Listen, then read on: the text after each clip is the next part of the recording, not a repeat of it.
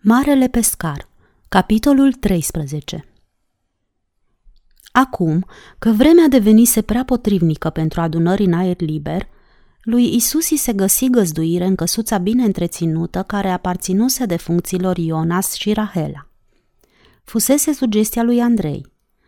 Plăcuta și tihnita casă din Capernaum, deși deținută în comun de cei doi frați, rămăsese în grija specială a fratelui mai mare – întrucât preocuparea principală a lui Simon erau corăbile lui de pescuit și, în afară de aceasta, amintirile despre copilăria lor îi erau mai dragi lui Andrei. Cu toate că în sinea lui împărtășea părerea prosperului său frate, cum că bunul lor tată dedicase prea mult timp sinagogii, Andrei considera totuși că între pioșenia exagerată a lui Ionas și necredința gălăgioasă a lui Simon – Atitudinea Sfântului său părinte față de religie era mai puțin condamnabilă. Timp de câțiva ani de la moartea părinților lor și când drăgălașa, dar fragila soția lui Simon, Abigail, mai era încă în viață, Andrei locuise singur în casa veche. Când Abigail s-a stins, Simon i-a cerut lui Andrei să se mute cu el și cu Hana în Betsaida – dar el a continuat să rămână atașat de căminul lor din Capernaum, trecând pe acolo zilnic sau la două zile ca să îngrijească florile mamei sale și să șteargă praful de pe mobila sărăcăcioasă, dar mult îndrăgită. Primiseră diferite oferte pentru cumpărarea sau închirierea proprietății. Simon era de părere că aceasta era un lucru înțelept și generos, îl asigurase pe fratele său mai puțin înstărit că el va putea considera ca pe bunul său propriu împreună cu orice venit ar rezulta. Însă Andrei se împotrivise să lase acest bun pe mâna străinilor. Zarva și tulburarea generală stârnită de templarul nazarinian nu îl tulburase prea mult pe Andrei, într-un fel sau altul. El nu era omul care să îmbrățișeze imediat idei noi. Fără îndoială, cele vechi aveau cusururile lor – dar era un lucru știut că și cele noi nu, dă, nu iau niciodată prea mult. Din când în când, non-conformiștii creau câte o confuzie prin preajmă, stârnind zăzanie printre vechii prieteni, dezbinându-i, dar cu cât flăcările erau mai mari, cu atât focul se mistuia mai repede, lăsând în urma lui totul cum fusese mai înainte. E adevărat că poveștile despre cele spuse și făcute de tâmplari erau uluitoare, însă intuiția conservatoare a lui Andrei îi spunea că nu va trece mult timp până ce povestea se va dezumfla. Tâmplarul va fi redus la tăcere, iar lumea care îl urmase se va întoarce dezamăgită la treburile sale. Chiar și atunci când devenise un fapt obișnuit că Simon, dintre toți, începuse să manifeste un interes aparte față de tâmplar, Andrei își păstrase credința nemărturisită că toată această harababură este curată nebunie și nu avea să se sfârșească bine. Prin urmare, el hotărâse să nu se amestece în niciun fel. În sinea lui se distra, dar nu era surprins că zbuciumatul său frate evita subiectul în prezența lui. Într-adevăr, părea că Simon avea întotdeauna grijă să nu rămână singuri. Dar asta era destul de lesne de înțeles. Simon îl defăimase pe Nazarinian atât de zgomotos și pătimaș, ca de altfel și pe imbecilii care luaseră parte la tot acest circ, încât nu era de mirare că acum prefera să nu discute subiectul.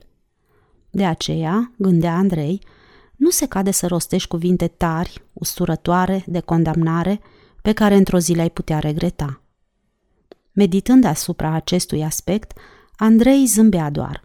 Nu punea nicio întrebare, nu făcea niciun comentariu și aștepta inevitabila dispariție a noii mișcări. Dar când, într-o seară, Simon l-a adus acasă la cină pe acest Isus și l-a găzduit peste noapte, Andrei și-a dat seama că se aflau în prezența unui om total diferit de ceilalți. Andrei nu călătorise la mai mult o zi depărtare de casă și nu avea idee de felul cum vorbesc alții în afara galileenilor. Dar stând acum la masă în fața templarului, el simțea fără putință de tăgadă că nu mai putea exista pe lume un altul asemănător. La sosirea neașteptată a lui Isus în timpul cinei, Hana, luată prin surprindere, început să se scuze pentru modestia căsuței lor dezordonate, ceea ce nu era adevărat, pentru că masa sărăcăcioasă, care de fapt era mai bogată ca de obicei, pentru că aflase că Simon, care lipsise adesea în ultimele zile, avea de gând să vină acasă la cină. Se părea că Isus mai auzise astfel de vorbe, fiind ceva obișnuit ca o gospodină minunată să-și minimalizeze ospitalitatea. Însă observațiile ei îi dădură prilejul să le grăiască despre lucruri care contau cu adevărat.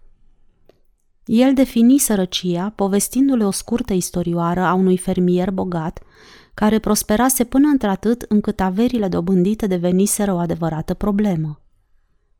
Pământurile lui produceau atât de mult încât hambarele erau neîncăpătoare pentru a adăposti grânele, astfel că a fost nevoit să le dărâme și să construiască altele, mai mari. Și recolta lui sporea, impunând mai multe hambare, până când nu se mai gândea decât cum să-și facă hambare tot mai mari. Și când, într-o noapte, un înger veni la el și îl întrebă cât valorează sufletul său, acesta îi răspunse că nu are nimic de oferit decât hambare uriașe gemând de grâne. Aici era însă necazul, pentru că nu existau târguri de grâne unde s-ar fi putut duce fermierul, iar îngerul nu avea ce face cu un hambar, oricât de mare. Povestea era rostită sobru, însă Andrei nu se putu opri să nu zâmbească puțin. Era atât de simplă încât și un copil ar fi înțeles-o. Preoții, care nu vorbeau niciodată astfel, ar fi considerat-o banală, dar spusă de Isus, cu glasul lui liniștit, era ceva mai mult decât o simplă poveste. Părea adevărată.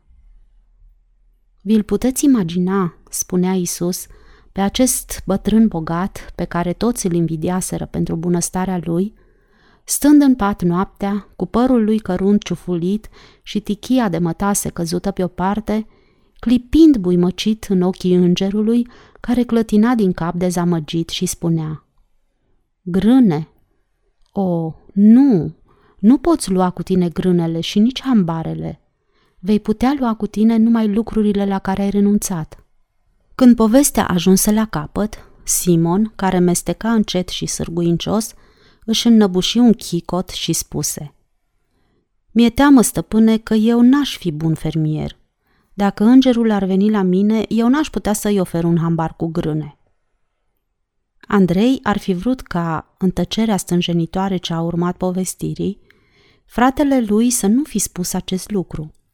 Gluma nesărată suna ca și cum el ar fi vrut să arate familiei că el și Isus erau destul de apropiați ca să își permită mici glume.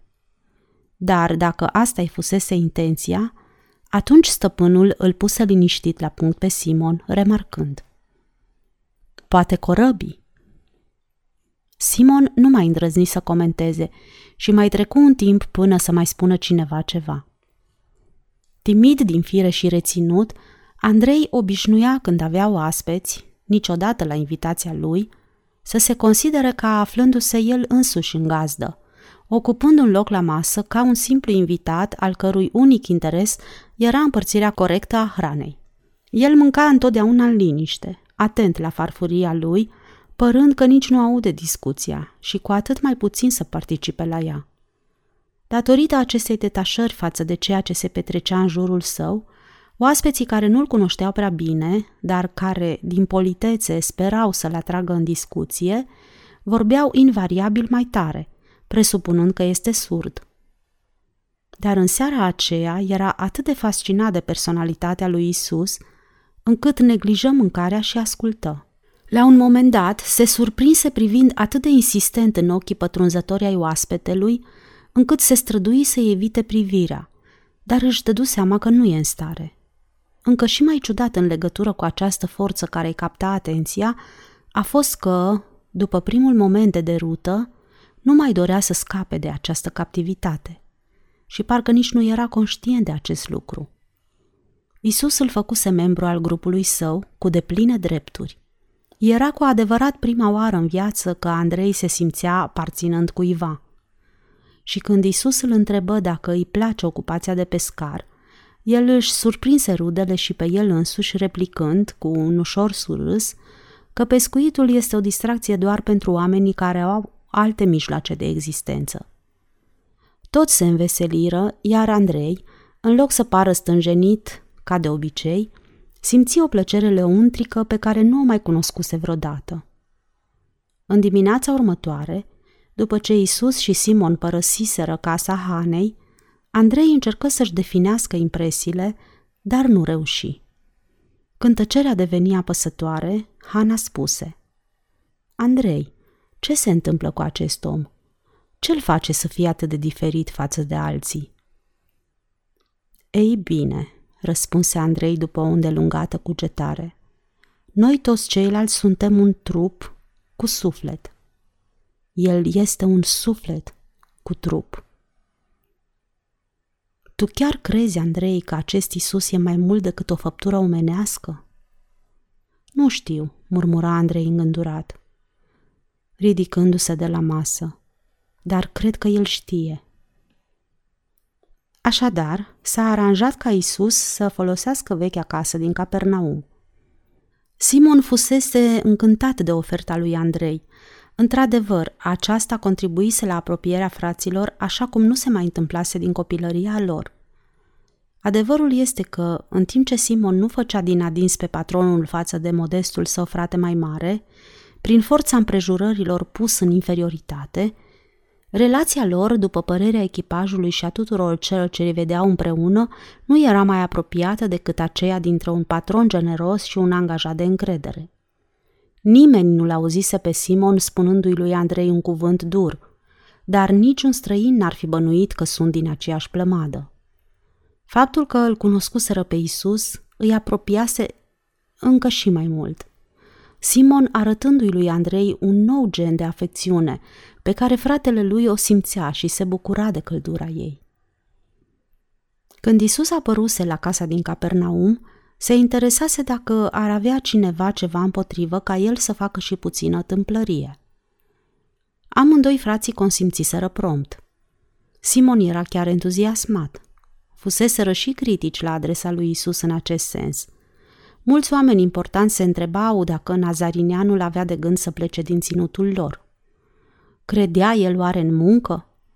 Îi era ușor să le spună oamenilor să trăiască asemenea crinilor care se înveșmântează mai frumos decât regii, cu toate că ei nu torc și nu țes niciodată, sau ca păsările cerului pe care le hrănește Dumnezeu. Asta li se potrivește florilor și păsărilor, dar nu și unui tată care nu-și poate hrăni familia cu amăgiri.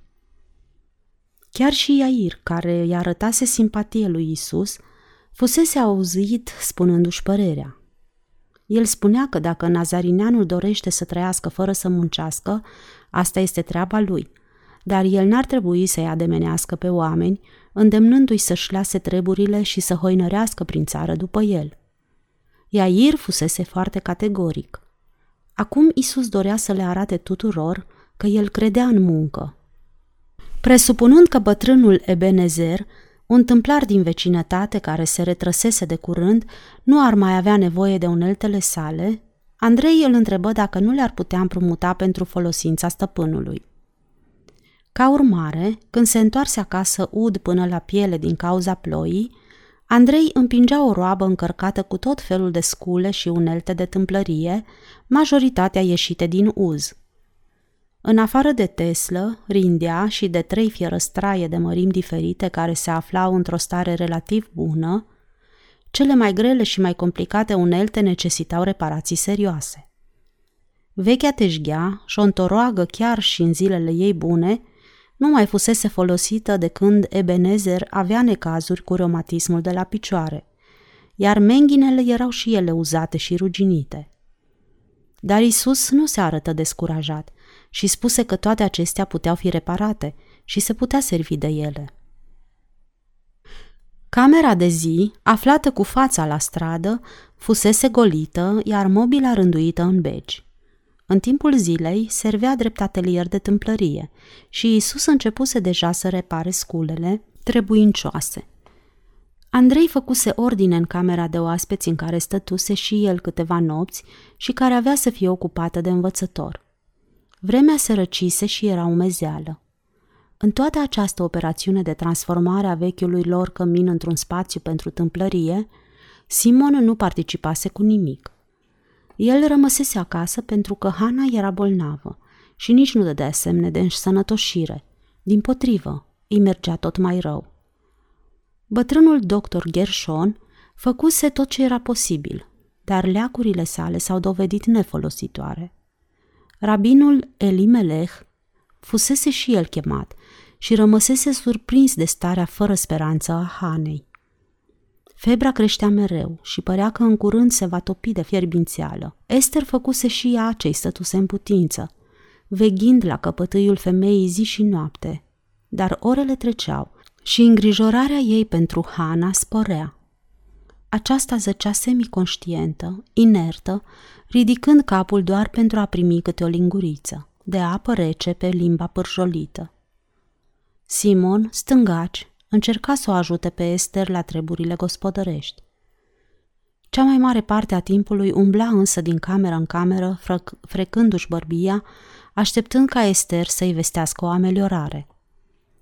Destul de ciudat, marelui pescar nu-i trecuse prin minte că ar trebui să apeleze la Isus. Puterea de vindecare a lui Isus părea că este rezervată mulțimilor de oameni amărâți, străinilor, în general, marelui public – Simon credea sincer în această putere a stăpânului lor. Nu văzuse el de atâtea ori înfăptuindu-se adevărate minuni? De fapt, el se obișnuise până într-atât cu aceste vindecări care îți tăiau respirația, încât în timp ce acestea se săvârșeau, el făcea ordine printre purtătorii de tărgi, cerându-le calm să-și aștepte rândul. Nu vă înghesuiți, vă rog, stăpânul se va ocupa de fiecare în parte, le spunea Simon, ca și când el ar fi fost organizatorul spectacolului și îl angajase pe Isus în calitate de tămăduitor vestit. Lui Simon îi făcea plăcere să-i vadă pe străini frământându-și mâinile și cerându-i respectuos să vorbească cu Isus în numele lor. Iar acum, când aveau atât de mare nevoie de un ajutor mai substanțial decât pe cel care îl putea oferi bătrânul Gershon, nu se gândise să facă apel la Isus. Mai târziu, privind în urmă, trebuie să recunoască, rușinat pe bună dreptate, că, fără să-și dea seama de stupida lui vanitate, devenise un adevărat profesionist. Cu alte cuvinte, succesul tămăduirilor săvârșite de stăpânul său îi se urcase la cap, ca și când îi se datorau lui, cel puțin în parte. Gloata îl asculta când Simon îi vorbea și îi se supunea. Nu vom ști niciodată cât timp i-ar fi trebuit lui Simon până să-și dea seama ce nevoie disperată avea de Isus în propriul său cămin, dar la un moment dat Esther apăru în pragul ușii deschise a camerei de zi, unde Simon ședea ținându-și capul ciufulit între mâini. Îmi pare rău, domnule, Hana e mai rău, spuse ea. El se ridică îndată, murmurând că se va duce să-l înștiințeze pe doctorul Gershon. Esther îi puse o mână pe brațul puternic și spuse aproape în șoaptă. Nu te-ai gândit să trimiți după Isus? Întrebarea fetei răsună acuzator în mintea lui pe tot drumul spre Capernaum. Când ajunse pe drumul principal, o luă la picior, aproape alergând. Dar era prea greoi pentru un astfel de efort. Parcă îi plesneau plămânii, gura îi se uscase, iar glasul interior îi striga într-una.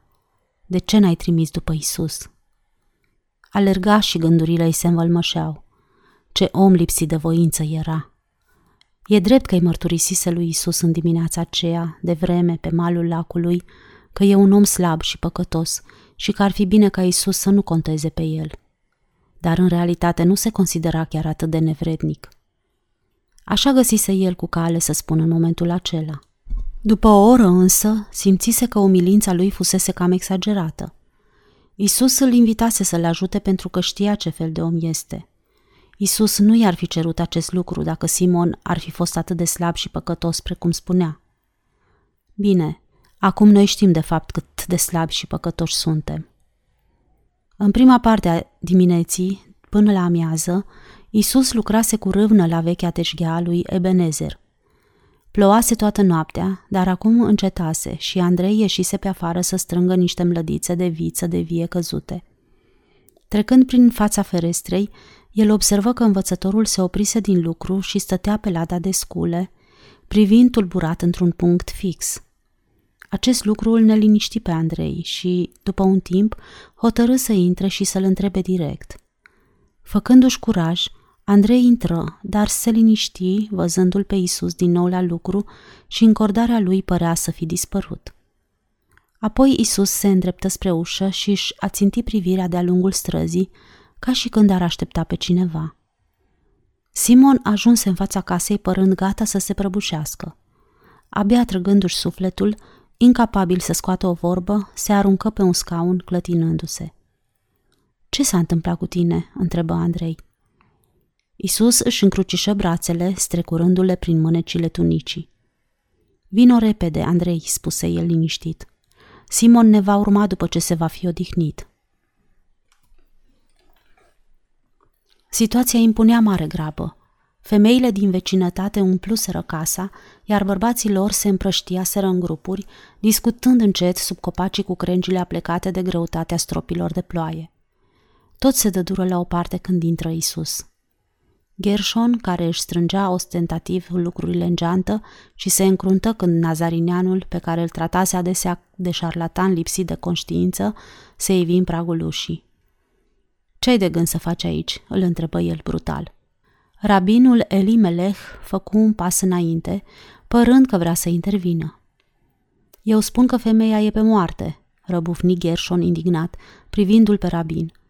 Și nu cred că e bine să fie săcăită de acest acest împlar și aruncă o privire disprețuitoare lui Isus, care nu răspunse. Dar dacă Hana tot moare, prietene Gershon, îndrăzni Elimelech să-și pună părerea, nu-i poate face niciun rău. Lasă-l pe acest tânăr să o vadă. Foarte bine, spuse tăios Gershon, închizându-și trusa cu zgomot. Sunteți cu toții niște nebuni, strigă el, făcându-și loc printre oamenii adunați în tindă. Nebuni! urlă el furios din pragul ușii deschise. Toți sunteți niște nebuni. Trebuie să fiți îngăduitor cu Gershon, domnule, explică rabinul blând. El îmbătrânește și nu-i mai merge prea bine. Isus puse o mână pe umărul rabinului și îi zâmbi prietenos. Așa se cade să glăsuiești, spuse el. Tu ești o binecuvântare pentru acești oameni. Emoționat, ochii lui Elimelech se umplură de lacrimi. Femeile îi priveau fața brăzdată și toți erau de părere că desigur ceva, ceva ce ei nu știau, se petrecuse cu bunul și bătrânul lor rabin. Cu calmul și blândețea de acum bine cunoscute, Isus le făcu semn femeilor să se retragă, închizându-și adormitorului în urma lor. Esther dădu și ea să plece, însă Isus o reținu. Tu rămâi, fica mea, spuse el. Un timp, Isus privi chipul ca de ceară al Hanei, cu ochii plini de durere și neliniște. Apoi trase un scaun lângă patul ei și se așeză. Ridicându-și privirea spre Esther, îi făcu semn să îngenuncheze lângă pat. Și, după o scurtă ezitare, deoarece nu era sigură ce așteaptă Isus de la ea, Esther se supuse, își rezămă coatele pe marginea patului și luă o mână a Hanei între ale sale. E atât de rece, spuse ea de-abia șoptind. Isus apucă cealaltă mână, rămânând astfel vreme îndelungat într-o liniște desăvârșită. Știi să te rogi, Fara?" o întrebă el blând. Buimăcită, fata îl privi cu ochii mari, apoi își puse capul pe brațul Hanei. Nu, domnule, murmură ea cu vocea sugrumată. Acolo, în Arabia, lumea nu se roagă. Unii, da, cred, spuse ea. Noi n-am făcut-o niciodată în casa mea. Vreau să spun în afară de Ione. Nu-i explică cine era Ione, presupunând că Isus știa. Ione se ruga adesea, ea avea mulți zei. Nu există decât un singur Dumnezeu, Fara. Ione se ruga pentru mai multe foloase, crezând că există tot atâția zei. Vrei să te învăț cum să te rogi? Ea aprobă dând din cap, fără să răspundă. Spune, tatăl nostru. Tatăl nostru, murmură ea cu lacrimile în gât. Acum spune-i, în gând, că o iubești pe Hana și că dorești să se însănătoșească. Fara plângea acum de-a binelea. Scuturându-și capul deznătăjduită și privind prin perdeaua de lacrimi, spuse printre suspine. Nu ajută cu nimic, stăpâne, pe mine nu mă va asculta. Eu sunt nevrednică. Atunci poate că ar fi mai bine să-l rogi să-ți curețe mai întâi sufletul de păcate. Porți cu tine, Fara, o grea povară. Și tu trebuie să te vindeci. Fara îl privi din nou în ochi. În ochii lui compătimitori. Stăpâne, tu, tu știi totul despre mine? Isus o privi pătrunzător. Cerei tatălui nostru să te elibereze, Fara, să-ți ușureze sufletul împovărat. Apoi roagă-l să o ajute pe Hana. Esther își lipi fața de brațul Hanei, cu trupul zguduit de suspine amare. Treptat, plânsul încetă și Isus vorbi iar, dar de data aceasta pe un ton poruncitor. Hana, strigă el. Se ridică în picioare și, apucându-i ambele mâini, mai strigă odată. Hana, trezește-te! Hana deschise ochii și privind de lung, uimită, fața lui Isus, surâse, închise ochii din nou și a dormit. Fara se ridică, privind înmărmurită. Pregătește-i un terci, spuse Isus. Se va trezi curând. Sudoarea îi picura de pe fața palidă și mâinile lui străvezi tremurau. Fara se repezi spre ușă, dar Isus o opri și se adresă direct, oarecum dojenitor. Dacă azi ai făcut un nou jurământ, ai grijă și ține-l. Cu Dumnezeu nu-i de glumit. Fiind reținut în casă de ploaia care cădea de câteva zile, David hotărâ să-și dezmorțească picioarele. Pământul era încă umed, iar cerul plumburiu. Nu era o zi plăcută pentru plimbare, dar nici nu mai putea sta țintuit în casă. Înnota prin noroaie și se întreba de ce, când nu era nevoit să o facă, rămânea în Galileea în săptămânile plicticoase și deprimante ale sezonului de iarnă. Desigur, trebuia să țină seama și de sora sa, Deborah. Ea nu putea fi urnită din casă în ruptul capului, iar lui David îi displăcea gândul să o lase singură cu slugile. Pe când se apropia de colțul străzii pe care locuia Hana, fu surprins să constate numărul mare de oameni adunați în fața casei. După cum se comportau, părea că se întâmplase ceva serios. Se opri și era gata să facă semnul unui bărbat cu figură gravă când îl zări pe marele pescar venind a nevoie pe drum. Simon, observându-l la rândul lui pe eminentul său vecin, se grăbi să-i vină în întâmpinare și îi explică în câteva cuvinte care era necazul. Hana era foarte grav bolnavă și poate că nu mai exista speranță de însănătoșire. David clătină din cap, exprimându-și compasiunea. Poate că acum e chiar mai rău, adăugă Simon îngrijorat, privindu-și vecinii cu fațele mohorâte. M-am dus să-l chem pe Isus și am lipsit cam o oră. Ah, tâmplarul, exclamă David, fără să-și ascundă uimirea. Sunt surprins că ai încredere în omul acesta. Iar când Simon nu răspunse la observația lui ironică, el continuă sec. Sau poate ai atâta cât are un înnecat într-un fir de pai pe vreme de furtună. Ce spui? Simon își mușcă buzele, căutând parcă un răspuns, dar rămase continuare tăcut. Era clar că cinicul bătrân Saducheu nu auzise de întovărășirea lui fățișă cu Isus. David nu avea motiv să creadă că marele pescar ar manifesta vreun interes cât de mic față de acest predicator hoinar.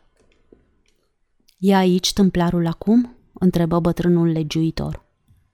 Așa cred, spuse Simon aproape indiferent. Scuzați-mă, domnule, trebuie să ajung de grabă să văd cum îi mai merge. După ce dădu colțul, intră pe poartă și îl văzu pe doctorul Gershon, care tocmai ieșise pe prispă, exprimându-și zgomotos indignarea, iar lumea se dădea la o parte din calea lui. Simon îi a ținut calea. Ce s-a întâmplat, doctore Gershon?" întrebă el. Niște nebuni, șuieră bătrânul printre puținii lui dinți îngălbeniți. Ce face Hana?" întrebă Simon, apucându-l stăruitor de mânecă. Trage să moară, lasă-mă în pace, ați înnebunit cu toții. Enervat și tremurând de mânie, se smulse din strânsoarea lui Simon. La poartă se trezi față în față cu David, care tocmai dăduse și el colțul și aștepta. Atitudinea bătrânului doctor se schimbă îndată. Se înclină adânc, își duse o mână la frunte și încercă să-și stăpânească glasul, explicând pricina mâniei sale. David ascultă distrat până ce Gershot termină de vorbit. De unde știi că el nu poate?" întrebă. Se pare că tot ce știi dumneata este că nu poți face nimic. Poate ar fi mai bine să aștepți și să-ți verifici părerea. Dar, se răsti Gershon vorbind iute și arțăgos, individul nu este medic, e tâmplar. Dădu să plece, dezamăgit de scurta întrevedere cu cel mai important bărbat din Betsaida, când se auziră mai multe glasuri ce păreau strigăte de bucurie, de uimire, venite din interiorul casei. Uluitoarea veste făcu îndată ocolul mulțimii îngrămădite pe scări și întindă. Inima lui Simon bătea vijelios în piept și, bruscându-și vecinii, dădu buzna în camera Hanei. Andrei tocmai ieșea din odaie, cu ochii scăldați în lacrimi și cu un fel de scâncet care se amesteca ciudat cu zâmbetul lui radios. Era deci adevărat. Se întâmplase. Hana se ridicase și se sprijinea în perne, iar Esther, îngenunchiată lângă pat, o hrănea cu supă de carne dintr-o ulcică. Simon se opri tăcut în fața ei cu ochii holbați. Hana, murmură el. Isus a făcut-o, spuse ea abia șoptit. Unde este el acum? întrebă Simon. Esther ridică privirea și spuse că trebuie să fie pe undeva prin casă, deoarece plecase doar de câteva momente. Simon se repezi să-l caute, dar dădu de Andrei și îl întrebă pe el. Stăpânul nostru a plecat, spuse Andrei. Nu a spus unde se duce? Nu, poate s-a întors la Capernaum. Nu l-ai văzut când a plecat? Andrei negă dând din cap. El, stăpânul, nu s-a interesat de mine? întrebă Simon după o oarecare ezitare. Andrei repetă gestul. O fie având ceva de mâncare? insistă Simon. Probabil n-a vrut nimic, spuse Andrei. Era foarte obosit. Am să încerc să-l prind din urmă, pe drum, spuse Simon îndepărtându-se. Ajuns la drumul mare, merse cât putea de repede, punându-și mâna streașină la ochii din când în când, cercetând zarea de jur împrejur, dar Isus nu se zărea nicăieri. Tulburat, întristat, rușinat și cu inima grea, Simon hotărâ să plece spre Capernaum. Pe când se apropia de vechea casă părintească, pașii lui încetiniră. Ușa era deschisă, iar Isus lucra la teșghea. Simon se apropie de el și se așeză pe lada cu scule, așteptând ca Isus să-i vorbească. După o lungă tăcere, Isus puse jos unealta cu care lucra și îi spuse privindul adânc. Simon, te-ai luptat cu satana pe terenul lui. Dar dinaintea lui nu se afla decât un Simon cu capul plecat și rost de remușcări, care nu mai găsea nimic de spus. Isus se aplecă din nou peste teșghea și își reluă lucrul. Apoi îl privi iar cu oarecare tristețe și cu un surâs blând, ca și când ar fi mustrat un copil, spuse, Dar eu continui să mă rog pentru tine. David nu mai fusese nici când atât de tulburat. Viața lui era plină de mistere pe care nimeni nu încerca să le înțeleagă, luându-le ca atare. Dar ceea ce tocmai se întâmplase necesita neapărat o explicație.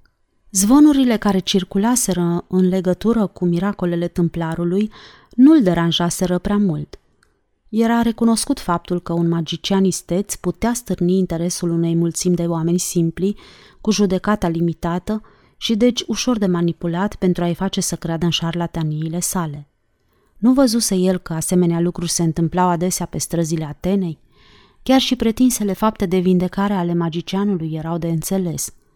Se cunoșteau cazuri de paralitici țintuiți la pat care, văzându-și casa în flăcări și neavând pe nimeni în preajmă să-i ajute, s-au sculat și au luat-o la fugă ca să se salveze. Alienați mental de o viață se vindecau în urma unor șocuri. Fără îndoială că și vindecările templarului ar putea fi justificate dacă cineva și-ar bate capul să le cerceteze îndeaproape. Dar, evident, ceea ce se întâmplase cu Hana părea total diferit. Comportamentul vecinilor era de-a dreptul tulburător. Nu toți erau proști, iar uimirea lor spontană era atât de reală, încât era de necrezut ca ei să fi convenit cu Nazarinianul pentru a crea impresia că se înfăptuise o minune – David rămase un timp în afara gardului, urmărind lumea care se agita de colo până colo, cu fețele încordate pe care se citeau rând pe rând bucuria, consternarea, dar și o teamă reală. Mulți dintre ei murmurau întrebări cărora nimeni nu încerca să le răspundă. Aceștia formau grupuri de oameni care discutau aprins, apoi se destrămau dezorientați, se îngrămădeau și umblau năuci în ambele sensuri, dând din cap îngândurați și puneau din nou întrebări. Ceea ce se petrecuse aici putea avea o explicație rațională, dar lumea nu gândea așa. David se simțea stânjenit stând acolo și așteptând. Desigur, nu era de demnitatea lui să arate prea mult interes sau că este curios să știe ce se întâmplase. Urmărea lumea cu privirea, căutând o față cunoscută, pe cineva care să-i facă semn, să-l cheme și să-i explice. Dar nimeni nu privea în direcția lui. În momentul acela își făcu apariția marele pescar, venind din spatele casei. Se îndreptă cu pași repezi spre gard, fără să privească nici în dreapta, nici în stânga. David spera să-i atragă cumva atenția, dar Simon se grăbea, nebăgându-l în seamă. Era clar că nu dorea să vorbească cu nimeni. Îl zări apoi pe rabinul Elimelech, care, sprijinindu-se anevoios în baston, cobora cele două trepte ale prispei. Privea fețele răvășite din jurul lui și încercă un zâmbet care se voia părintesc, dar se vedea bine că era forțat. Își duse mâna lungă și subțire la bărbie, poate în intenția de a-și stăpâni tremurul. David hotărâ să-i ațină calea la portiță. Ah, David, ce bine îmi pare că te văd. Sper că ești bine. Rabinul încerca să fie nepăsător. David nu era omul care să se lase cucerit de amabilități de doi bani și îi răspunse destul de tăios. Nu fac bine deloc, sunt chiar indispus. Ce s-a întâmplat pe aici, Rabi? Vino cu mine, David, îi spuse bătrânul în șoaptă. Nu mai pot sta mult, picioarele astea nu mă mai ajută, știi? Trebuie să ajung acasă mai repede. Ia-mă de braț, prietene. David se conformă prompt și constată că firavul lui braț tremura. Mergeau încet pe stradă și, ca să spună ceva, David făcu următoarea remarcă. Mă tem că Enoria și dumitale vor socoti că te afli într-o tovărășie nu tocmai bună. Nu-mi pasă, replică Elimelech cu asprime. Nimic nu mai contează acum. Oamenii mei au protestat față de interesul pe care îl manifest pentru Nazarinean, dar acum nici ei nu mai știu ce să creadă despre nimic. Cei doi nu păreau deloc străini unul față de celălalt, rabinul și saducheul. David nu avea nicio legătură cu sinagoga, nu participa niciodată la serviciile celuilalt și se presupunea că este chiar ostil. Dar era principalul său susținător financiar. Ori de câte ori trimitea câte o contribuție, el avea grijă să precizeze că Dania sa nu exprimă nici cel mai mic interes față de sinagogă, ci doar că apreciază bunătatea rabinului Elimelech față de săracii Betsaidei. Notabilii sinagogii se încruntau mereu când primeau cât vreo ofrandă din partea lui și discutau indignați cum că ar fi mai bine să o refuze, dar niciodată nu o făceau. Odată, acest bătrânel de treabă urcase dealul și îl vizitase pe Saducheu și petrecuseră împreună o după amiază agreabilă.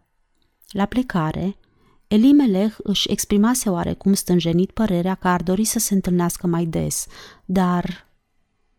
Înțeleg foarte bine, Rabi, spuse David. Ai și așa destule pe cap, fără să mai fie nevoie să te stânjenească prietenia cu un saducheu. Pe drum se abținuse să-l sâcâie pe rabin cu întrebări despre pretinsul miracol al vindecării Hanei, deși ardea de nerăbdare. Mergeau încet, braț la braț, cu pași mici și târșâiți. David încerca să-și potrivească pasul cu mersul șchiopătat al rabinului. Părea să fie o călătorie lungă până la vechea casă aflată lângă sinagogă. Amabil, David îl ajută pe bătrânul Elimelech să urce treptele, apoi, așa cum se cuvenea, rabinul îl pofti pe prietenul său să ia loc și saducheul acceptă. Când Elimelech își recăpătă suflul, David îl întrebă. Ce crezi despre vindecarea Hanei? A fost ea cu adevărat o minune?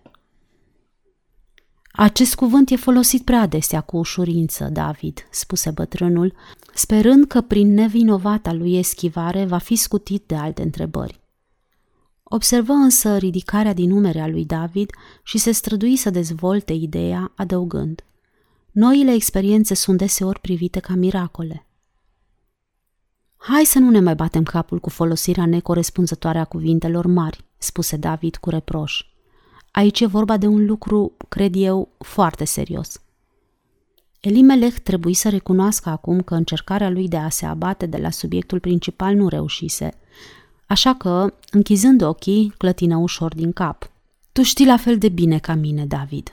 Hana era la un pas de moarte, cel puțin așa spunea Gershon, ca mulți alții, și Isus a stat câteva momente la căpătâiul ei, iar ea s-a sculat, recunoscându-i pe cei din jur și a acceptat să mănânce. Dacă aceasta este o minune, și vocea ostenită și împovărată de vârstă se stinse, terminând ideea abia în șoaptă, atunci a fost cu adevărat o minune. Asta înseamnă că omul ăsta e divin, insistă David. Nu este și părerea ta? De unde să știu? Broboane mici de sudoare se iviră pe fruntea palidă a rabinului, dar saducheul continuă inchizitoriul. Dacă el este divin, poate că el este Mesia cel promis. Mulți al de Mesia au venit și au plecat, prietene, dar niciunul dintre ei nu a împlinit cerințele profeției. Foarte adevărat, consimți David. Fiecare din ei a avut adepți, majoritatea fiind bărbați cinstiți, neînfricați și bine intenționați, ca acest Isus, dar toți au ieșuat până la urmă în misiunea lor. După spusele profeților, Mesia ar restabili împărăția lui Israel. Dar nimeni nu o va putea face. Elimelech nu, con- nu comentă, iar David continuă. Rabi, de când n-ai fost în cezarea? N-am fost niciodată în viața mea, de ce mă întrebi? Ei bine, dacă acest om are de gând să restabilească împărăția lui Israel, atunci ar trebui să aibă grijă să se grăbească. Romanii pregătesc cezarea ca port pentru invazie. Acum nu va mai dura mult. Spune-mi, Rabi, l-ai auzit pe Nazarinean vorbind? A amintit el de o împărăție?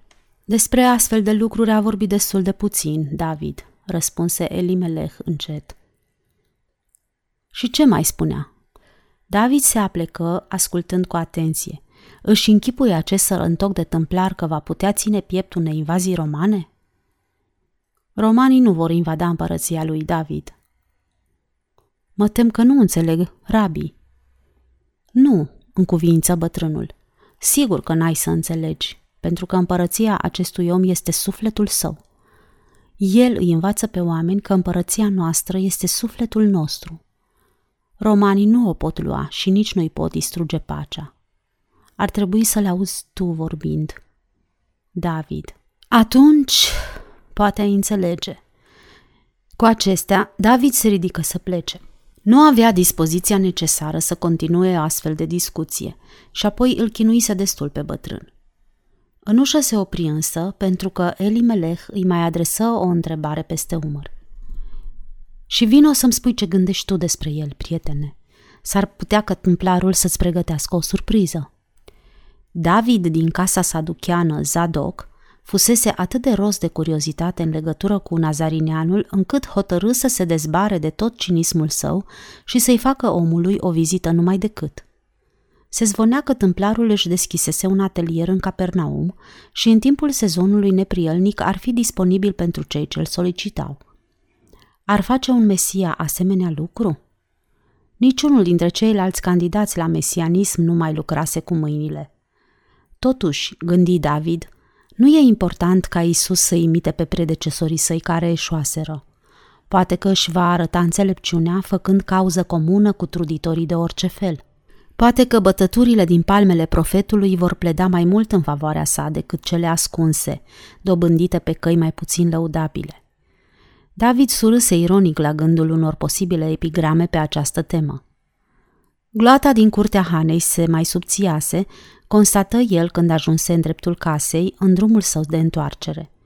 Dar nu se opri să pună întrebări. Mergea mai repede ca de obicei, pentru că intenționa să-l viziteze pe tâmplar chiar în această după amiază.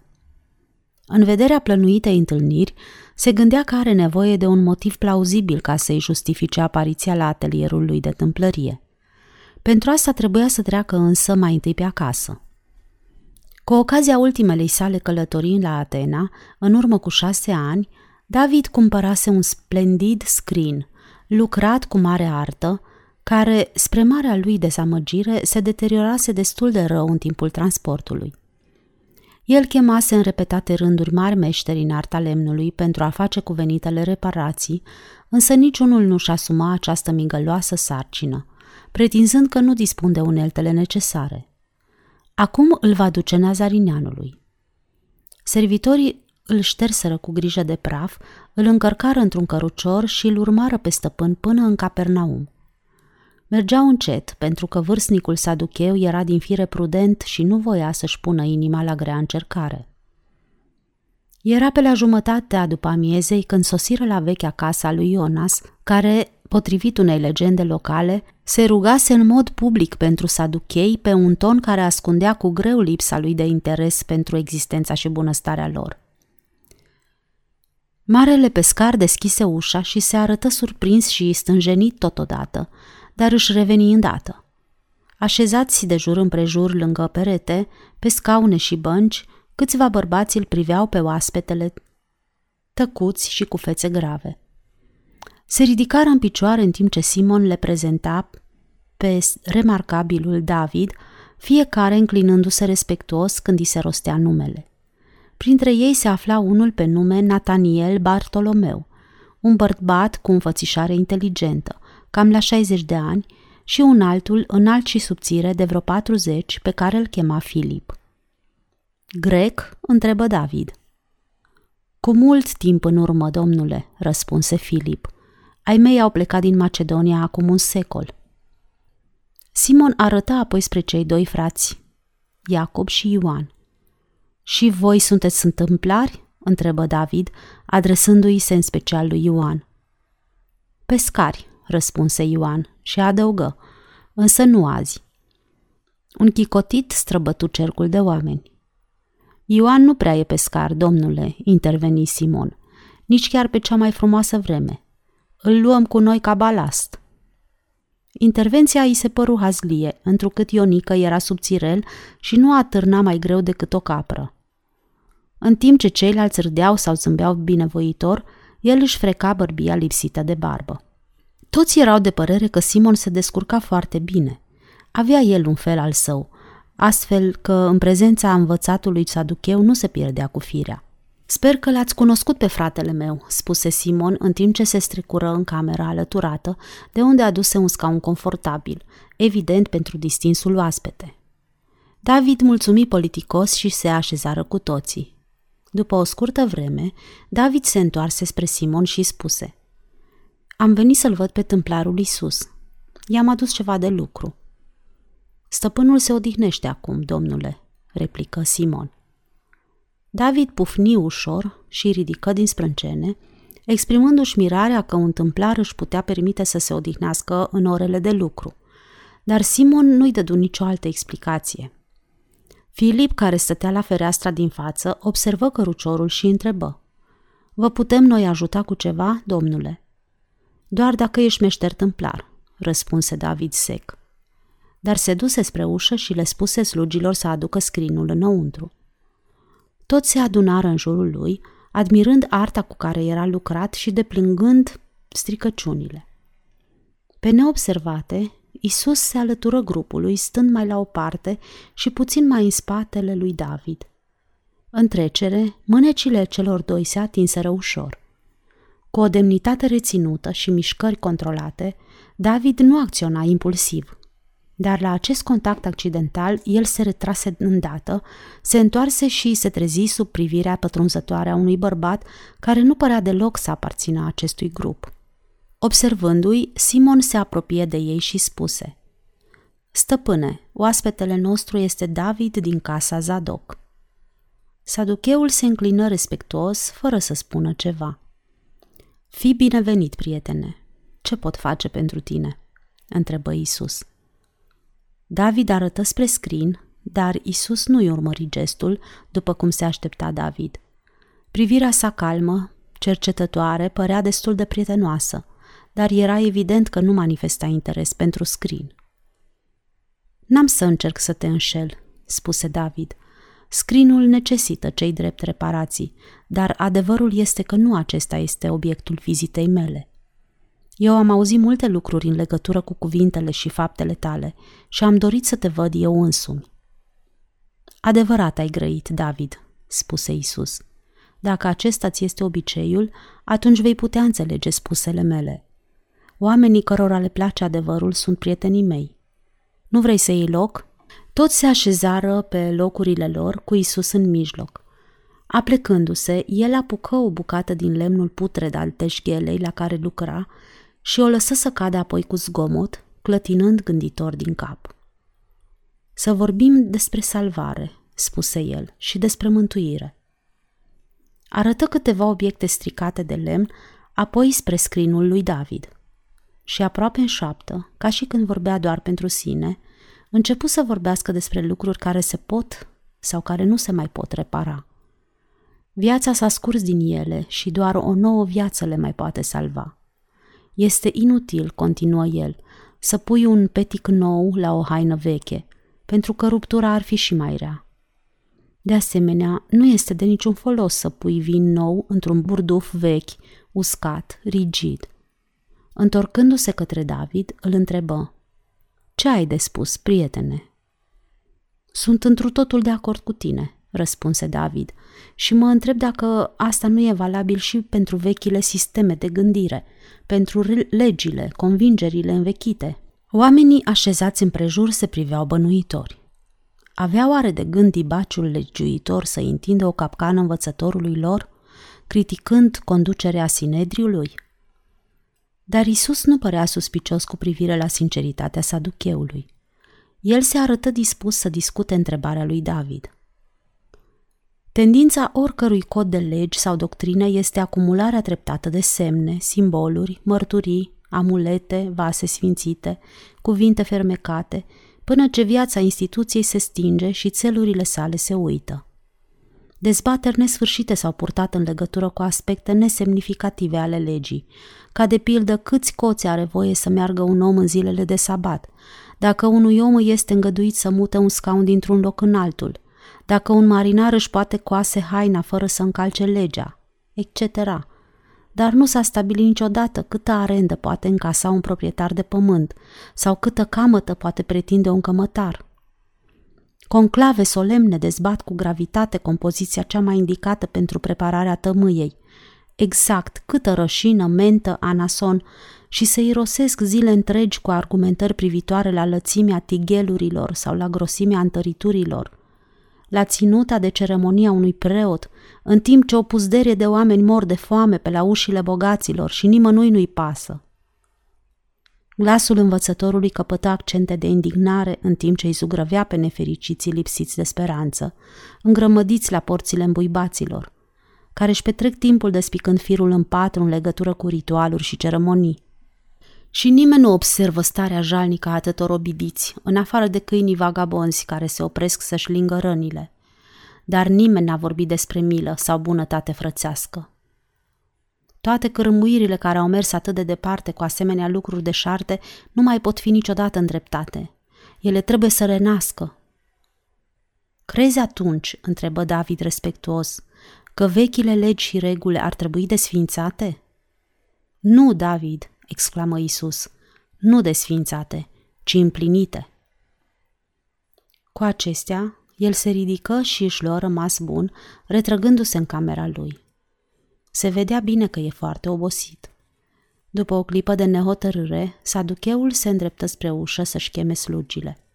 Dar acestea dispăruseră. Rămase în prag, privind în lungul drumului. Apoi se întoarse brusc, le făcu semn celor din încăpere și porni la drum, evident agitat. Ceilalți îl urmară în grabă. Nori negri de fum se ridicau pe cer în apropierea sinagogii.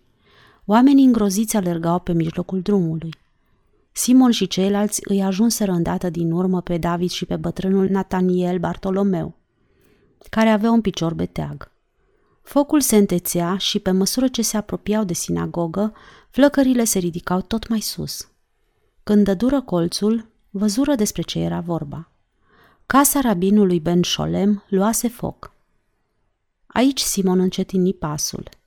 Era la capătul puterii, atât din cauza tuturor emoțiilor prin care trecuse, cât și a efortului neobișnuit. Îi lăsa pe ceilalți să treacă înainte și el rămase pe loc, gâfâind. Fumul înecăcios se răspândea grabnic și nimeni nu mai putea respira ca lumea. După cât se părea, nu mai era nimic de făcut pentru a salva casa rabinului Ben Sholem. În orice caz, nu era treaba lui Simon. Rabinul se purtase necuvincios cu stăpânul său. Poate că bătrânul îngânfat era pedepsit pentru asta. Poate era voința Domnului ca rabinul să-și piardă casa. Și atunci, cine era Simon să cuteze să se amestece în lucrarea lui? În zilele acelea mohărâte de iarnă, marele pescar înțelesese că dacă era pasionant să fii prieten și discipol al lui Isus, când gloata dezlănțuită se călca în picioare pentru a găsi un loc de unde să-l vadă și să-l audă mai bine pe tâmplar, era, în schimb, o treabă foarte plicticoasă când trebuia să o faci pe vreme rea. Părea că toate împrejurările experienței lui Simon în această perioadă aspră stăteau sub semnul unei conspirații diavolești, menită să-i struncine credința și curajul. Pentru început, nimeni nu-și aducea aminte de o vreme atât de rea pe o perioadă atât de lungă. Ploua fără încetare, o ploaie rece care trecea prin cea mai groasă îmbrăcăminte și te pătrundea până în suflet.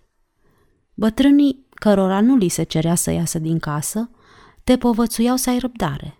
Această ploaie abundentă, spuneau ei, se va dovedi o binecuvântare pentru pământul nostru la vara viitoare.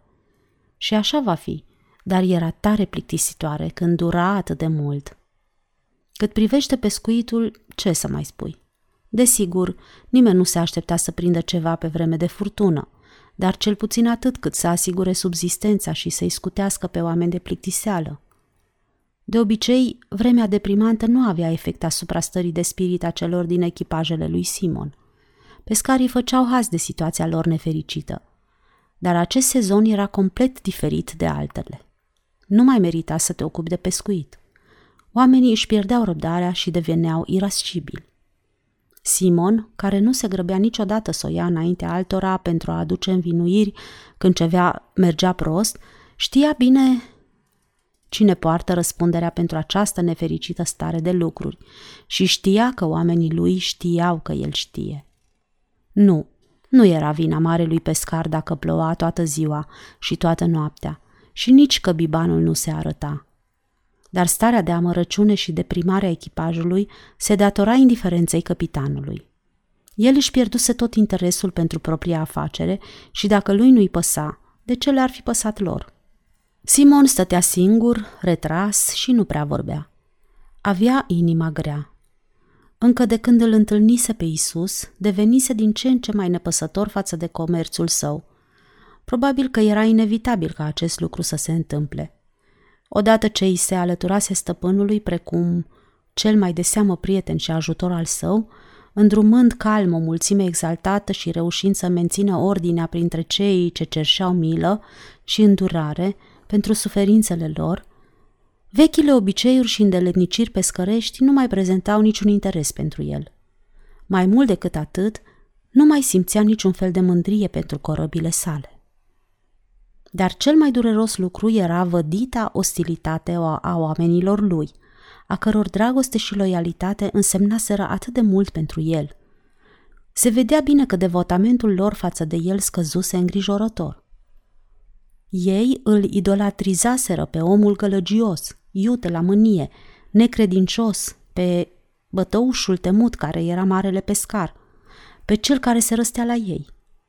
Acum, când fusese captivat de acest Isus cu vorba lui blândă, Simon nu mai era eroul lor. Nu asta era însă singura cauza amărăciunii lui, dar nici nu se găsea nimeni care să-i smulgă mărturisirea că, de fapt, ar fi dorit să se simtă mai mulțumit de recentele fapte și purtări ale stăpânului său. De exemplu, tâmplăria lui. Simon se gândise că era exact ceea ce îi trebuia lui Isus ca să aibă o ocupație rentabilă pe timpul scurtei perioade de iarnă. Micul atelier de tâmplărie era într-adevăr o idee grozavă. Poate că influentul Iair va auzi de această inițiativă și o va aproba. Iair însuși ar putea veni într-o zi să-i aducă la reparat vreun scaun și poate va rămâne la o mică discuție. Dar lucrurile luaseră o cu totul altă întorsătură. Cine putea să prevadă că Isus va consimți să lucreze în casa bătrânului Ben Sholem? Nu numai că își dedica tot timpul, în fiecare zi, dar părea total absorbit de lambrisarea pereților și a tavanului bibliotecii cu lemn de măslin, pe care îl potrivea și îmbina cu artă și migală, încât parcă ar fi cioplit dintr-un singur truc de copac. Simon n-ar fi vrut ca el să facă acest lucru. Desigur, Isus nu avea nicio obligație să-i facă o favoare rabinului. Mai mult, câștigul era meschin. Bătrânul avusese chiar neobrăzarea să spună că oricine s-ar considera onorat să lucreze într-o asemenea casă sfântă, chiar dacă nu i s-ar plăti nimic. Cam așa se petreceau lucrurile cu sinagogile. Aveau prostul obicei să impună meșterilor iscusiți să le sacrifice tot timpul. De ce se comporta rabinul ca un cerșetor? Nu-și avea el partea lui din zeciuială? Dar supărarea lui Simon mai avea și alte cauze. Deși Isus lucra cu atâta dăruire, rabinul Ben Sholem se purta arogant și disprețuitor față de stăpânul său. Într-o după amiază, Simon s-a oprit să urmărească cum progresează lucrul lui Isus. Era de față și rabinul, care îl adusese pe Iair să-i arate despre ce e vorba. Văzându-l pe Simon, el îl întrebă pe tâmplar. Omul acesta este angajat aici? Și când acesta răspunse că nu, rabinul se încruntă și se răsti. Atunci să-și vadă de drum. Umilit, Simon plecă imediat. Socotea că Isus ar fi trebuit să spună ceva în apărarea prietenului său. Dacă Simon ar fi fost în locul lui Isus, el ar fi pus uneltele jos, ar fi lăsat totul baltă, lăsându-l pe odiosul bătrân să găsească un alt tâmplar capabil să-i termine frumoasa bibliotecă. Simon ar fi dorit din tot sufletul ca Isus să aibă o fire mai dură. De ce nu folosea toată puterea miraculoasă de care dispunea pentru a se apăra pe el însuși și cauza pe care o slujea, ca și prietenii lui, care ar renunța la tot de dragul lui? El își amintea ce spuneau slugile la palat despre un pusnic foarte ciudat, mâncător de lăcuste, care fusese întemnițat pentru că prevestise venirea unui răzbunător, înarmat cu o secure și un îmblăciu, care va adoborâ pe atot puternicii din scaunele lor și îi va ridica pe cei obidiți. Pe nelegiuiți și răufăcători îi va face una cu pământul, îi va desființa. Dar acum se vedea bine că Isus nu avea asemenea intenții. Probabil că era vorba de venirea unui alt uns. În noaptea aceea, Simon se străcură pe furiș, urmând un drum ocolit prin via tetrarhului până la temniță. La fereastra zăbrelită, el discută îndelung și serios cu prizonierul. Slujnicele din serviciul tetrarhului spuseseră adevărul. Acest Ioan era încredințat că o judecată aspră pentru toți ticăloșii care conduceau destinele oamenilor avea să vină cât de curând. Întreaga lume va fi zguduită. Nu doar marii preoți și prefecții vor fi pedepsiți. Cezar însuși va simți usturimea biciului. În dimineața următoare, ochii pătrunzători ai lui Isus îl făcură pe Simon să mărturisească totul în legătură cu întrevederea pe care o avusese cu Ioan în temniță. Spre surprinderea și ușurarea sa, învățătorul ascultă cu bunăvoință și interes și, după o lungă tăcere așternută între ei, Isus spuse Tu ai vorbit cu unul din cei mai curajoși oameni pe care i-a dat vreodată pământul acesta.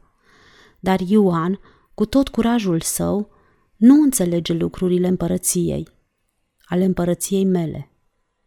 El vede smulgerea răului din rădăcini printr-o pedeapsă aspră ce se va abate asupra nelegiuiților. Dar oameni cutezători au încercat, mereu și mereu, de când există omenirea, să îndrepte lucrurile prin violență, însă fără niciun folos. Împărăția mea va învinge răutatea prin bunătate. Nu este o cale ușoară, dar este singura. E foarte greu de înțeles ce spui, stăpâne, murmură Simon. Isus se lumină la față, surâse cu îngăduință și încurajator. Du-te și mai vorbești odată cu Ioan. Spune ce ai văzut tu însuți. Cum orbii își capătă vederea, cum surzii aud, schilozii umblă, iar cei săraci sunt îmbărbătați cu vești bune. Și mai spune să nu fie dezamăgit în privința mea. În după amiaza aceea, soarele strălucea, iar cerul era albastru. Părea că sezonul ploilor se încheiase. Isus terminase lucrul la casa lui Ben Sholem. La sugestia lui, Andrei încărcă uneltele împrumutate într-o roabă și le înapoie lui Ebenezer. Isus se duse și el până la casa bătrânului, stând de vorbă prietenește și îi dădu lui Ebenezer jumătate din cât primise de la rabin. La întoarcerea spre casă, lui Andrei, care fusese adânc mișcat de generozitatea lui Isus și de lacrimile de recunoștință ale bătrânului tâmplar, îi reveni graiul și întrebă. Vei vorbi din nou oamenilor, stăpâne? Mâine, spuse Isus, la Hamat. Apoi ne vom îndrepta spre Cana.